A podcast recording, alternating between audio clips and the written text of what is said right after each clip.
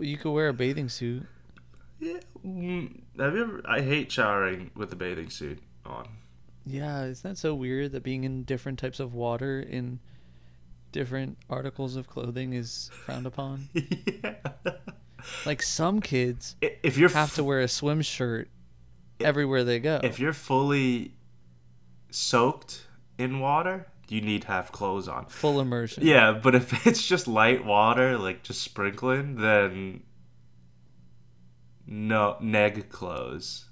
Also, it's kind of interesting that Except for baths. when- What do you mean? well, if you take a bath, negative. But a clothes. bath is essentially just a hot tub. But you wear a swimsuit in a hot tub. Right, that's what I'm saying. But but it- but, if you you take were to a, get bath, into a bathtub, with who, a- who with takes a who goes bathing into a suit. bathtub with a bathing suit?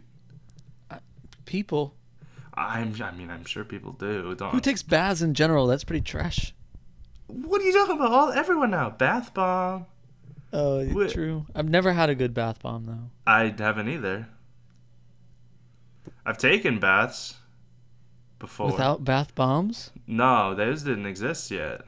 bombless, But I bombless just, bath. I just wanted to. Can we just talk about briefly the concept of a bath?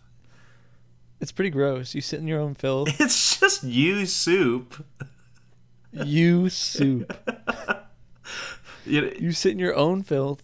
yeah. Possibly, maybe some bubbles make an appearance. A I'm few not sure. bubbles. That's really what the soap is for, is to mask all the dirt that's on you and all the sin. And if you're really trying to like reach peak caucasity, you can do it with a glass of white wine, Chardonnay preferably, Yeah. And then like also like or Moscato. And then also like you're either reading a book or like you're dangling your laptop above the water. right.